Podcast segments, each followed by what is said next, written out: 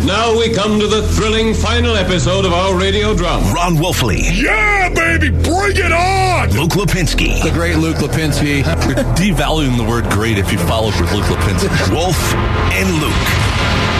Arizona Sports, the local sports leader.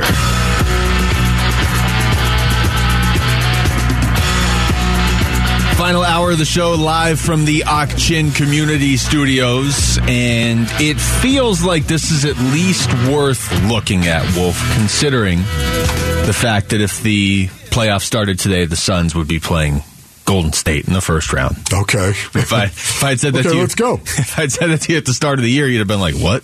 How are they playing Golden State in the I know first exactly, round? What happened?" Right. Who who slid the shorts on? Well, it could change certainly quite a bit. M- more so, like the Suns are kind of not locked into a spot. Memphis losing again, but um, but they're just kind of. Uh, they at least have a few game separation in front of and behind them. Everybody else is is just jammed into. Golden State is fifth, and then it goes Minnesota, Dallas, the Clippers, Utah, Portland, the Lakers, New Orleans, all separated by three games. All of those teams I just read are separated by three Yeah. games. That, that includes the final two playoff spots, all four play-in spots, and the first two teams to miss the playoffs. You could even throw Oklahoma City in there; they're a half game back, but I'm not going to.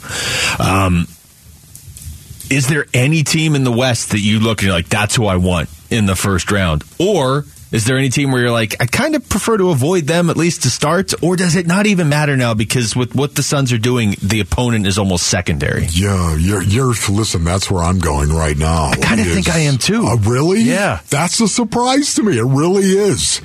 Why do you say that? Because for me, Luke, I, I've talked about this a little bit. It really is about the Phoenix Suns right now. And uh, here's the one caveat I will, the, the asterisk that I will use on my belief that it's more about the Suns, especially in the West, than it is anybody else. It's about how they play. If they just go out and play up to their standard, up to their ability level, and if they continue to develop with KD in the lineup over the remainder of the season right now, I, I honestly think it's going to be really, really hard for somebody to beat them in a, in a seven game series. It's going to be Yeah. very, very difficult to do that. But having said that, I will give you the asterisk, and it is this right here. Do you think the there has been a preconceived notion out there about the Phoenix Suns, especially since Jae Crowder is no longer on this team, that the Suns are still a little soft? Even with the addition of Kevin Durant, that they're not they're not going to engage in the physicality you can get to them by being physical. Isn't that right, Chris Paul? I think it depends on what team is looking at the Suns, if that makes sense. Like if you're asking me if there's that preconceived notion, I don't know that Sacramento looks at the Suns like, hey, we can push the Suns around. But if you're asking if the Clippers, the Clippers are the sort of team that would like to push you around. Yeah, yeah. You know, again, even the Sacramento Kings, if you're going to look at a team and evaluate them, I, I think a lot of teams would say, well, that's the one thing. Are, are they as tough? Are the Phoenix Suns as tough as they once were, even last year? Of course. Are they as tough? Their culture, is it that strong? I, I don't know if adding Kevin Durant will make people think that the Suns loved brawl. They're ready to go. No. They'll get in a physical series and they'll go toe to toe with anybody. But at least with Josh Okogie, you have a guy that's kind of crazy and you don't know what he's uh-huh. capable of. I love that. He's crazy. And I like that. Like you get into a fight and it's like a big fight and you're like, okay, well the other side has a bunch of big guys. Okay, we're not going to. So- with Kogi, it's like that guy's going to do something and we just don't know what he's going to do in the fight. So I think there is a belief that is out there that you still attack the Phoenix Suns. That's how you get to them. And I think that's going to be interesting to watch, especially when we get into the postseason to see what teams do. Are you thinking of a specific team when you say that? Like, are you thinking of Draymond Green? Are you thinking I, I of? think of the Pelicans. Yeah. I- I Boy, I them. cannot make sense of them at all. I, I know. I am with you on that, but I think of them because of what happened last year, obviously. I was watching that game last night. They were playing Sacramento, and I thought to myself, I keep waiting for Sacramento to lose games, and I keep waiting for the Pelicans to wake up. And the Pelicans lost again, and they are 12th in the Western Conference. I know. And I know, the pushback. Well, Zion's hurt. Yeah, okay. Zion was hurt all last year too. That Zion is always hurt. That's what he does. Yeah. They were still good last year. Yes. I, I think back now to that game earlier this season where Zion threw the 360, uh, 360 dunk down on the Suns after the game, and he was he was like, um, you know, that's because they took us out last year. and I didn't get to play. That was kind of like the thought, right? If he's going to do a 360 dunk against every team that beats his team when he doesn't get to play, it's every team in the league. Yes. Having said that, though, having said what I said, and I'm not trying to ignore your point right there, Luke, I am not. But for me, the Suns, it really is about them.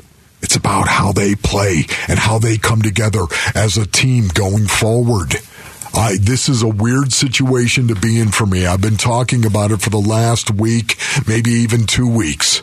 Just a weird situation. But now to watch the Suns go out and play and compete the way that they have in three games, very small sample size. What are you doing, Ron? You're actually saying this live on the air? What are you doing yet for me?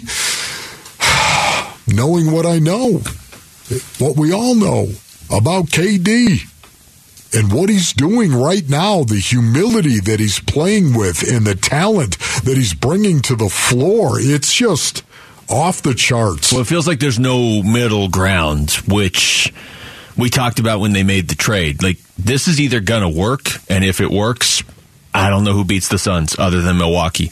Or it's not going to work. You know what I mean? Like it's either going to work or it's not going to work. It, it, doesn't really lend itself as much to like, well, it would work against these teams, but I don't know if they could beat Memphis or something. Now, we had Zim in here earlier and we asked him that, you know, which are there teams that you look at and say, okay, that might pose a, a tougher challenge to the Suns in a best of seven.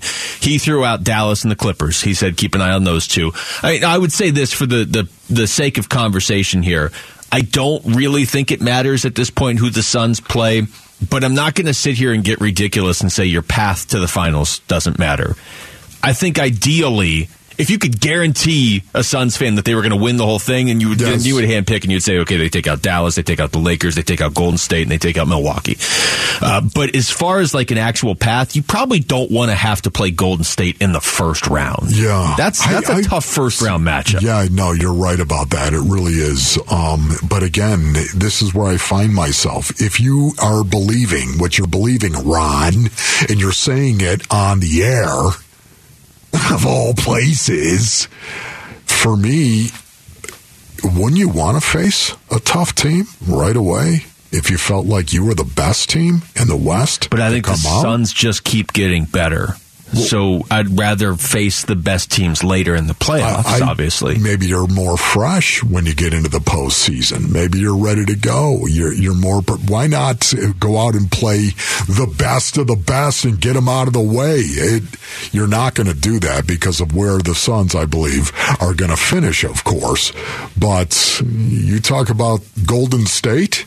If they were to, if the season ended today, they would play the defending I- champion. honestly- I wouldn't be broken heart about that. That's just me. let's go. Realistically, uh, Let's get it on. If we're going to win it, let's win it. Let's win the whole thing. the series we all wanted to see last year that should have happened might happen in the first round. And I would honestly say this, Wolf, if you told me I had to guess right now on March 7th who they're going to play in the first round, I would say it's Golden State.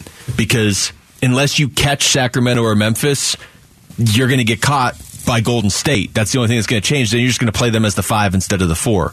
So right now, like that actually kind of looks Okay. likely, I would say. Yeah. Okay. Uh, the madness tips off next week, and with it comes your chance to win the Arizona Sports Bracket Bucks presented by Santan Ford and Schwartz Laser Eye Center. Just text Bucks to 620 620 to sign up. Receive your bracket and compete for your shot at over $3,000 in prizes. And if you register before Sunday, you're going to be entered to win a $200 gift card courtesy of Mavericks in Scottsdale. That's Bucks to 620 620. When we come back, a round of trade or stay. What should the Cardinals do with that number three overall pick? We'll take a look at NFL draft history to give us some perspective. Next, it's Wolf and Luke on Arizona Sports, the local sports leader. Trade or stay. With the third pick in the NFL Draft, the Arizona Cardinals select Wolf and Luke look at NFL draft history and decide what the Cardinals should do at number three. All right, so here's the concept. Wolf, we've done this before, so I'm not explaining it to you. I'm just explaining it to the listeners, but I'm going to stare right at you like I am explaining it to you, like like Devin Booker talking to an official, but really talking to Luka. Don't stare at me. Um, all right, I'm don't don't make eye contact. stare at the random people Those are walking triggers. by in the You know what I mean. But I don't know where to look. Well, you know, what? of course, triggering. So here, I'm just to the way we're to do this. And then don't use foul language as well.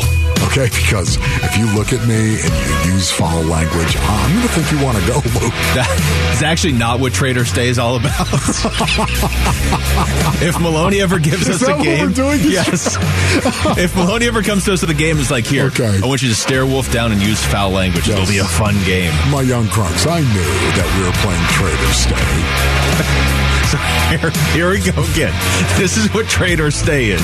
Maloney gave us draft capsules and kind of a you know just a breakdown of the third overall pick from three random previous drafts. Okay. Okay. So we're gonna we're gonna look at that player and be like, knowing what you know now. Yeah. Would you have rather just kept the third pick or would you trade it? Because that's Yeah. what the Cardinals have coming up here in what uh, seven weeks. They have That's the why it's pick in draft. called trade or stay. It's really not that complicated of a game. It's simple. It's not stare down and use expletives. That's a different game. That's for Friday afternoons. All right. It's a trigger, is it not, my brothers? Okay. You- I, I'm not going to give you the years. You just pick A, B, or C. This is where we're going to start. A, B, or C. Yes. Well, let's start with A. Okay, course. so A, this was the 2020 draft. All right, so I'm gonna here. Here were the picks. Uh, let's see. The number one pick was Joe Burrow. Pretty Joe good pick. Burrow. Team went quarterback. Uh, number two pick was Chase Young, Chase Young. and then the number three pick of the 2020 draft was Jeff Okudah, cornerback, Ohio State. Players with Okudah's size and length typically don't possess the same type of flexibility and fluidity that he does. His foot quickness allows him to play press release, but he also has great closing speed to make throwing windows even tighter or allow few yards after the catch. He can improve with his balance at the top of routes, but quarterbacks hardly target or can even beat him over the top. Okudah could become a matchup proof all pro corner during his first contract in the NFL. His NFL comp, Cardinals quarterback Patrick Peterson. trade. Wow. Yeah, that right there is a big fat trade, isn't it? This Yeah. guy's played, what, 25 games in three years? My strongest memory of Jeff Okudah is Kyler Murray just completely juking him out of his shoes on that, that quarterback sneak into the end zone. You remember that from a couple years ago? Oh, yeah. And look, Jeff Okudah may still have a, a really good career. It's still early, to be fair with him, 2020.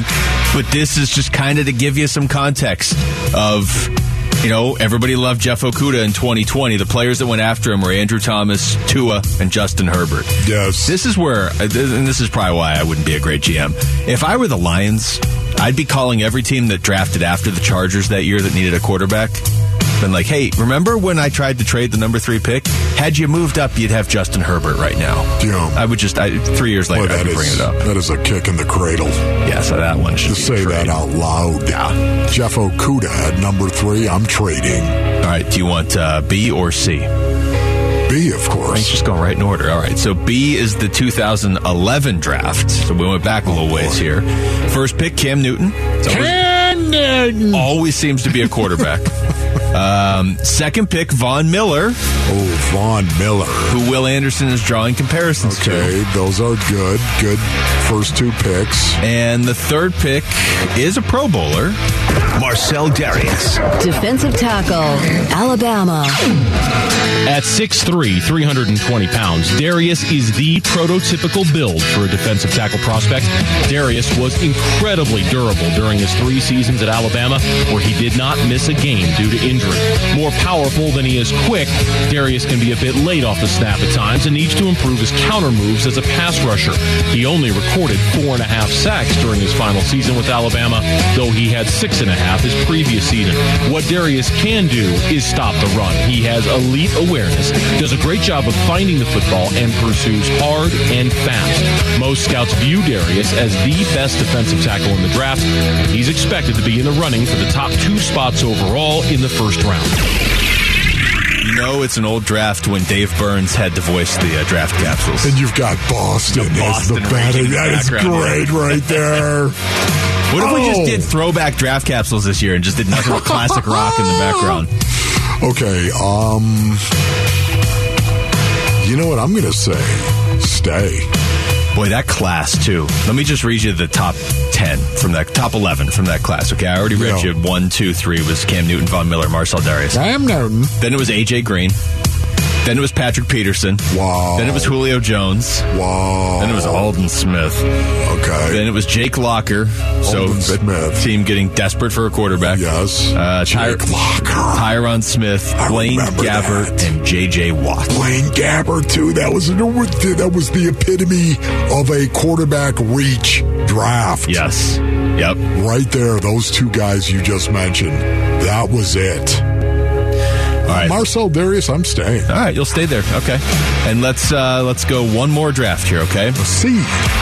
The year well you don't get to pick it now. You just picked it by process of I know. Oh, Yeah, but still, I get to say All right. Who you you want A, do you want B, C? and C. I said C. First pick in this draft, Eli Manning.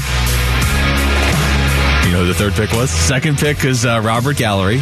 Third pick, Larry Fitzgerald. Cool. He was the number one player on my board. I think when you look at Larry, 6'3", 225, I had a chance to meet him this year. We were at the Virginia Tech Pitt game with College Game Day. I think when you look at Larry Fitzgerald, you see a kid big, and he has that Lynn Swann ability to be that acrobat and to have that body control and the work ethic of a Jerry Rice. When you see the ability there, when that ball's in the air, it's his. I think people talk about, hey, he's got to get off the jam, he's got off that press coverage. Yeah, he can work on some things, but he's going to put the time in on the practice field to do it. Boy, was was Mel right on it. Kiper sounds exactly the He same now, right 19 years later. It's so true right there, and that is what are you going to do? That's an easy. That's stay? an easy stay right there. If you're going to get a Hall of Famer, one of the best to ever play his position, I don't want the three other picks. I'll just stay. This is really hard for me to say. It really is because I want to trade his bud so badly. Um, coming from Pitt. Base Earnings, have you ever seen the campus of Pitt? Imagine what what it looks like when you say Pitt and the campus of Pitt.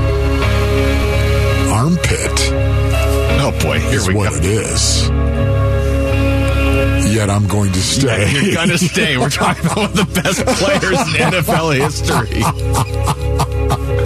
I'm going to stay begrudgingly on Larry Fitzgerald He has at least from Pitt. what at least five tackles in training camp tackling you. No, he doesn't. There was a stretch there where he would just tackle Wolf on the sidelines No, every year. I, there's video. We all remember it. Um, but look, that's that's the perfect example, and it's not a quarterback, of you could get a truly generational talent at number three. You absolutely could. So it's going to come back ultimately to what you've been saying all along. Do they feel like Will Anderson is somebody That's what it you comes down have to. to have? That's what it comes down to right now, man. Um, the fact that Anthony Richardson blew it up is nothing but good for the Arizona Cardinals. It is. Especially when the Colts are at number four. yeah, that helps. What if they love themselves some Anthony Richardson? What if they have fallen in love? They're mesmerized like a snake. Um, all of these drafts that we look at, every draft, seemingly, you can find where somebody reached on a quarterback. Like you mentioned, Jake Locker in the 2011 draft. Yes. And these aren't even ones that we're Oh, doing yeah. today where they where teams traded up. It's just somebody, some team looks at the board and they're like, "Yeah, these four guys are better, but I need a quarterback." All it takes is one. It just takes one. And that, right now, is looking really, really good that Anthony Richardson had the kind of combine that he did. Let's hope they forget about the tape and look at the shorts. and, and the completion percentage. But look, you know that Bryce Young and CJ Stroud are almost certainly going to go one, two in whatever order if the Bears trade the pick. So you're you're either going to get Will Anderson or you're going to be able to make a trade if if somehow one of those two guys drops. I think you're right. Um, Because of Anthony Richardson. well, that would make things real interesting. Yeah.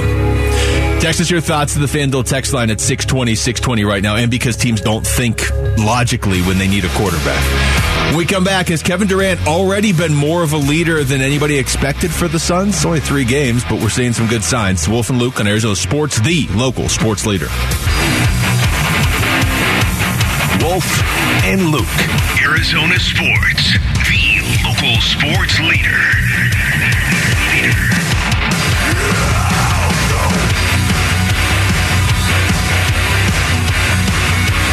Hi, welcome back to the show. It is Wolf and Luke here on a Tuesday afternoon. I see Kevin Durant on TV with a lot of microphones in his face. They just switched away from it the second you looked up, Wolf, but trust KD. me, someday. No Suns game tonight. I do believe Brooklyn plays tonight. I, are Suns fans okay? So, are you torturing yourself by watching Mikal Bridges when he plays? Like Brooklyn plays Houston tonight.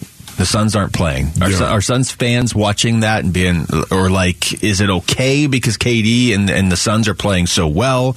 Are you watching it because you you still root for Mikal? This is like that rare situation where a guy gets traded and you're still like really invested, or are you just like, I can't watch it. I, I don't. I don't want to. He's probably going to have 38 points tonight. Yeah. They're playing Houston. You know what? Um, I've got so much respect for Mikal Bridges. I love to see him going off the way that he is. I love to see the fact that he's doing very, very well. I hope he and, of course, Cam Johnson, I hope they both have great careers and do extremely well with the Brooklyn Nets. We'll see what happens, of course, down the road, but those two guys are class acts, and I love the way, as professional athletes, they compete and go about their business. All right, I want to play this for context. It's from last week. Monty Williams sort of setting the stage for what they're going to ask of Kevin Durant. And yes, now we're three games in, but it's still only three. Like let's let's not pretend we've gotten past step one yet. There's still 17 regular season games, and then hopefully four rounds of, of best of seven playoff series. But here's Monty last week. I don't think that's his deal. You know what I'm saying? I, I think too many players in the NBA get too much pressure to lead. You know, I, I just don't think it's necessary. You know, it's my job to lead, and players do it in spots. But that's the one thing I told him. I said, look, I, I'm not looking for you to lead. We just want you to be yourself and hoop. And I think that's where he's the most free um, to be himself. We we know we have Chris. Book leads in his own way. Um, Chris has been a great leader his whole life. Um, we just want Kevin to be himself, and I think he can show nuances of leadership, and I think he does that with the way he works. It's been interesting to hear the comments from uh, different players and different people in the gym when they see him go through his workout. It's it's unlike anything you've ever seen before, and I think that's had a huge impact on everybody in the building. So I think that's a form of leadership. Whoa, that is, there's a lot there. Where do you start when you hear Monty say Let's that? start with what he said at the end. I mean, we we heard in the weeks that he was that KD was here but not playing. We heard Monty talking about what it's like to have him in the in the building in the practice facility. We heard Devin Booker. Remember, it's like you don't know what it's like until you're in here. To he walks in, you know you're around greatness. Yeah, it's Devin Booker saying that. People, most of the league says that about Devin Booker when he walks into the room. You know what I mean? Uh, you referenced DA the other day uh, in the in the game against Dallas, pointing to his own head like, "Okay, I messed up." But no, it didn't seem like anybody had to tell him anything. He was like, and, and we have the clip of uh, from DA from a couple weeks ago where he's like, "It's Kevin Durant," and he walks in there, and I know I have to be at my best because Kevin Durant's here expecting it. That's just his presence, the presence of KD right there. And that is leadership. It really is when you have that kind of impact on those around you because of how you go about your business. There, there, it's almost like two forms of leadership. There's the alpha male leader, and that is a guy that is going to hold himself to a standard. He's going to hold himself to a standard he won't hold anyone else to, but he oftentimes does it verbally as well. He he will walk up to a player, verbalize it or not. But he will verbalize it from time to time. You better be sure of that. That's an alpha male leader. And then there's a beta male leader. There's a guy that is going to go about his business and he's going to lead by example. He's going to show you what it looks like. He's going to hold himself to a standard he'll hold nobody else to as well. It's the same standard. It's the same way that guys get respect in the clubhouse or in the locker room by watching a guy go out and perform. Some guys will confront you and verbalize you, and, and other guys will not confront you or verbalize their take on you. They won't. And I think KD probably falls into the latter. But it's still hyper effective. Think of Larry Fitzgerald. Larry Fitzgerald was like that. He didn't get in guys' faces and call them out and challenge them. Not that there's anything wrong with it, if in fact the guy deserves it. There's nothing wrong with doing that as long as you hold yourself to a standard you'll hold nobody else to. Nothing wrong with that. But I think KD is the type of guy that is going to lead by example. Watch what I do. You may say everything you want to say, and you may verbalize everything you want to verbalize. You watch what I do. It's funny too that that it was kind of you know when Chris Paul came in here it was like you know what what's he going to do for DA this guy's going to be the guy to get through to DA how many different conversations have been had not just on this show all across the valley? Well this is going to happen. This is going to get through to DA okay well how about this? This will get through. Oh he didn't get paid. Oh now he did get paid. Okay Patrick Beverley shoved him. All, all these different things and yet KD might be the one because he really is in the sweet spot. You got to remember when when he's winning those NBA Finals MVPs. DA's a teenager, right? He's like 18, 19 years old. When, when, when he's taking Oklahoma City to the NBA Finals, DA's, I don't know what, like 14, 15 years old. So this is somebody I'm sure he looked up to. And yet he's, it's the reason he's in the sweet spot is he's still in his prime, Durant. So it's not like, oh, I looked up to this guy, you know, all the time growing up playing basketball. Now I'm on a team with him and we're kind of carrying him because he's at the end of his career, you know, but it's still cool because he's Right, here. right. It's what you said. He has that presence. Kevin Durant has that presence when he walks into a room, whether he says anything or not. And I don't mean presence over like fans. I mean presence over teammates. And especially a guy like DA, I just, uh, he, it's really interesting to me how he, I feel like might be able to get through to DA more than anybody just by being who he is. Yeah, I'm really proud of you because you Oh.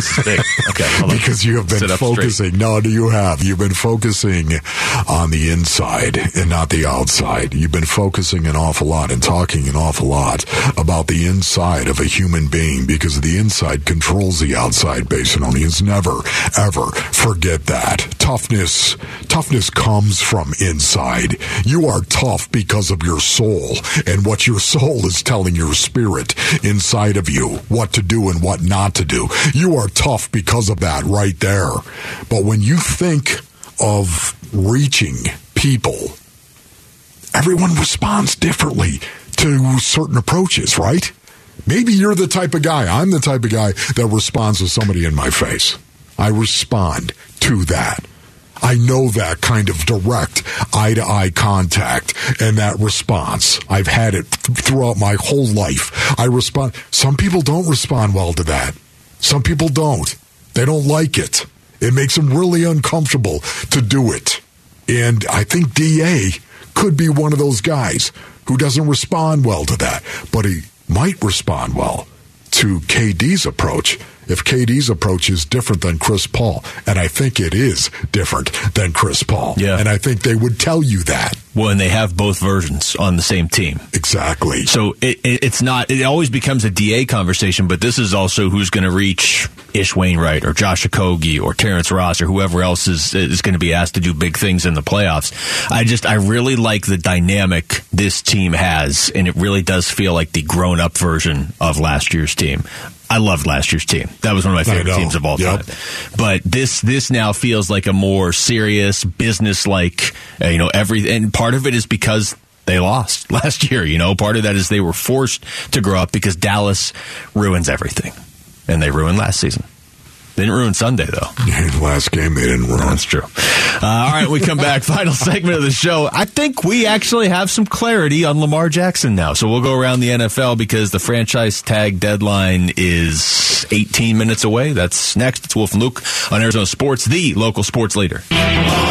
Wolf and Luke, Arizona Sports, the local sports leader.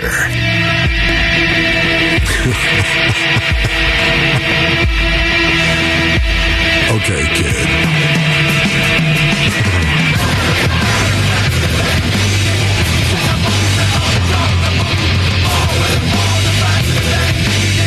Can we pop that up at all? Thank you. Here we go, ladies and gentlemen. A little kid.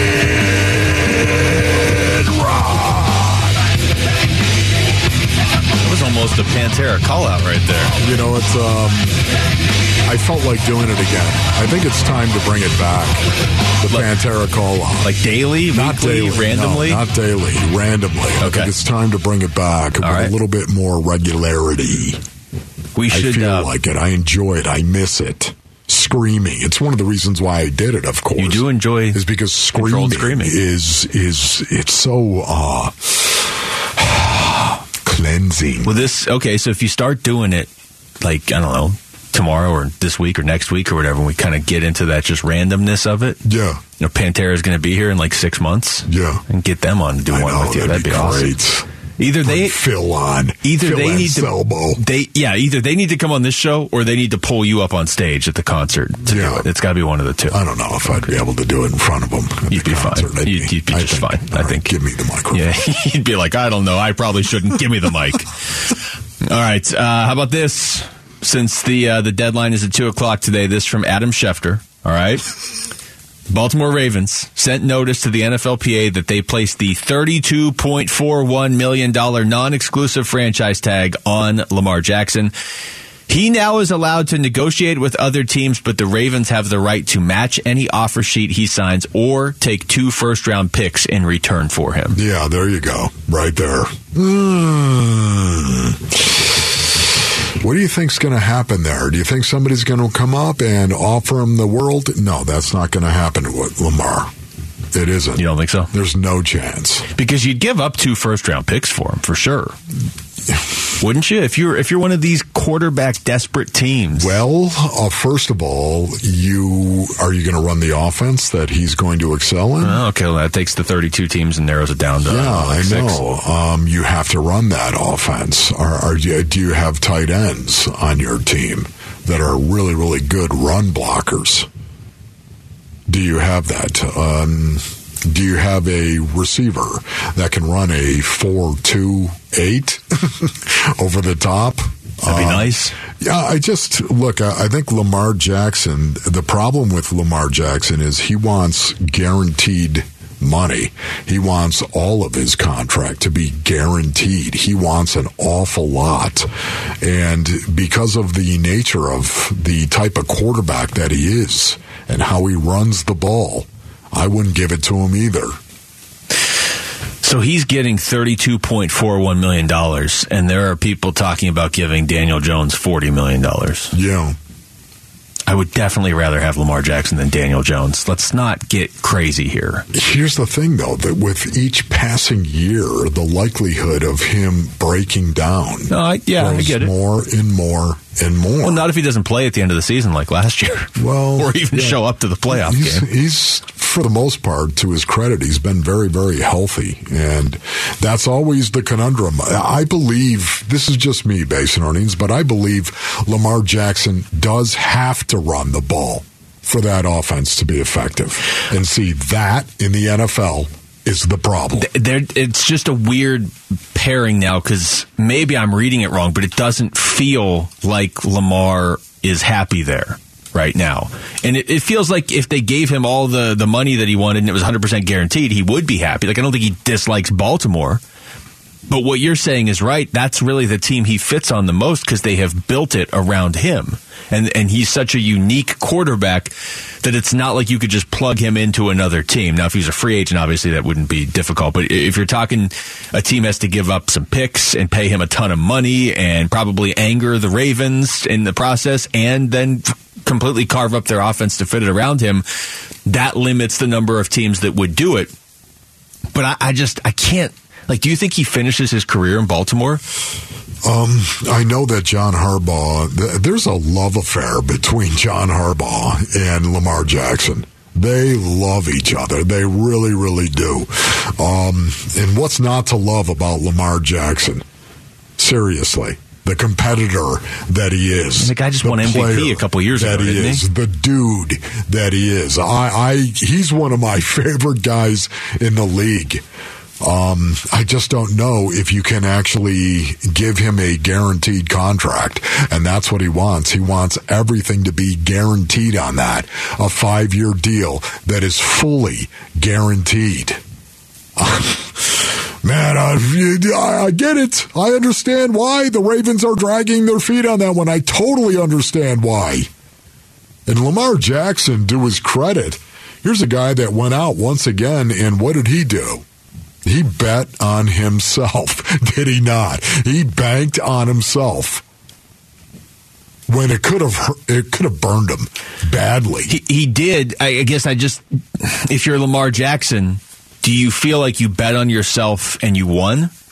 Because you're getting the thir- uh, $32 million is outstanding, but sure, this is not the five year guaranteed right. contract it's he not wanted. Guaranteed that you're looking. I just. I don't. Can you just do this year by year? I, he's gonna, he's gonna get fed up at some point. I mean, they're doing what they have to do. You can't, you can't just let him go, obviously. But I just wonder. I mean, I think that's a situation worth, uh, worth keeping an eye on for sure. Um, some of the other names that are kind of being uh, now made available. Here's one from Ian Rapoport. Stellar career year, certainly someone who is going to get paid. But my understanding is the Patriots are not going to franchise tag him, which really maybe not a complete surprise. It's a hefty tag, about $18 million for sure. And, and you know, Patriots certainly not willing to pay that, although they would like to bring him back. And I would expect those conversations to ramp up. And basically, what the Patriots approach sometimes is in free agency is we love you, we value here. If you can go get it somewhere else, then either get it or potentially we could match. We've seen that in the past. Maybe that is the strategy here. Some pretty good corners out there. Jamel Dean is one. James Bradberry is another. Uh, Byron Murphy is another. I would add Jonathan Jones to that. Yeah, that's Byron Jon- Murphy. Jonathan Jones, who he's talking about. Yeah, He didn't say Jonathan at the beginning, Jones. but that was that was somebody we talked about in your Gregg Rosenthal piece that you keep taping up on all the walls. um, that he was in the potentially underpriced category. Yeah, boy, the Patriots, they are they they are buy low, sell high. That is Bill all the way. Buy low, sell high. It goes all the way back. Do you remember Richard Seymour? Mm-hmm. Richard Seymour, a great three technique, great three technique for the New England Patriots. Great player. Won some Super Bowls. Won, won some Super Bowls with that great three technique, the most destructive force in the football universe. And suddenly there he was getting a little long in the tooth. And everyone thought, oh my goodness, Bill Belichick and the Patriots are not going to let Richard Seymour just walk away. That's exactly what they did. Yeah, that, I remember that one really being a big deal. Of Richard Seymour again. You go to the Raiders. Raiders. I think he was like decent for a He year or good, something. yeah, but yeah, yeah, it was decent for a year. Yeah, yeah. Uh, you ever heard of Tom Brady? Remember they let him go? And Tom Brady. he retired and unretired 17 times after that before he finally Yeah, retired. Won the right. Super Bowl. Um, let's see. I don't think we have time to play another clip. But Jonathan Jones, I mean, is that. I know you said earlier that you liked uh, Marcus Peters more off that list. Maybe not so much Jonathan Jones for the Cardinals. Frank Clark was let go by the Chiefs, too. Yeah, Frank Clark, interesting. A guy that I still think can play in the league, but I think it's going to be spot starts from time to time with Frank Clark. Um, you know, uh, you're not going to break the bank for him, that's for sure. He's not that old, is he? Frank yeah, Clark? He's. I mean, he's trailed been around, off. Yeah, I, I don't want to say he's old. I'm not saying that, but um, there's a reason why he's out on the street. Yeah, no, he'll be 30 when next season starts. I guess he's been in the league for a while. I feel like he just got drafted. Yeah, no, no, he's a little bit older than that, and we all know what happens when a guy turns 30. There's a stigma that is placed on him, a stigmata. You'd rather have the franchise tag placed on you than the stigma. Exactly right. That says, you know what, this guy could be trouble, so beware. What are you going to watch tonight with no Suns game? Highlights of the Suns from previous nights? Um, you know what, I, I have no idea. Probably AXS, see what concert is on. Is that what you do? Yeah. Oh. I love him. I, I just assumed Yeah. you watched old footage Oh, of no. football all the time. I didn't know there was like a concert channel. I need to check this out. Uh, all right, that's it for us. Thanks to Aaron Maloney, Jesse Morrison behind the glass. For Wolf, I'm Luke. We got Burns and Gambo coming up next right here on Arizona Sports, the local sports leader.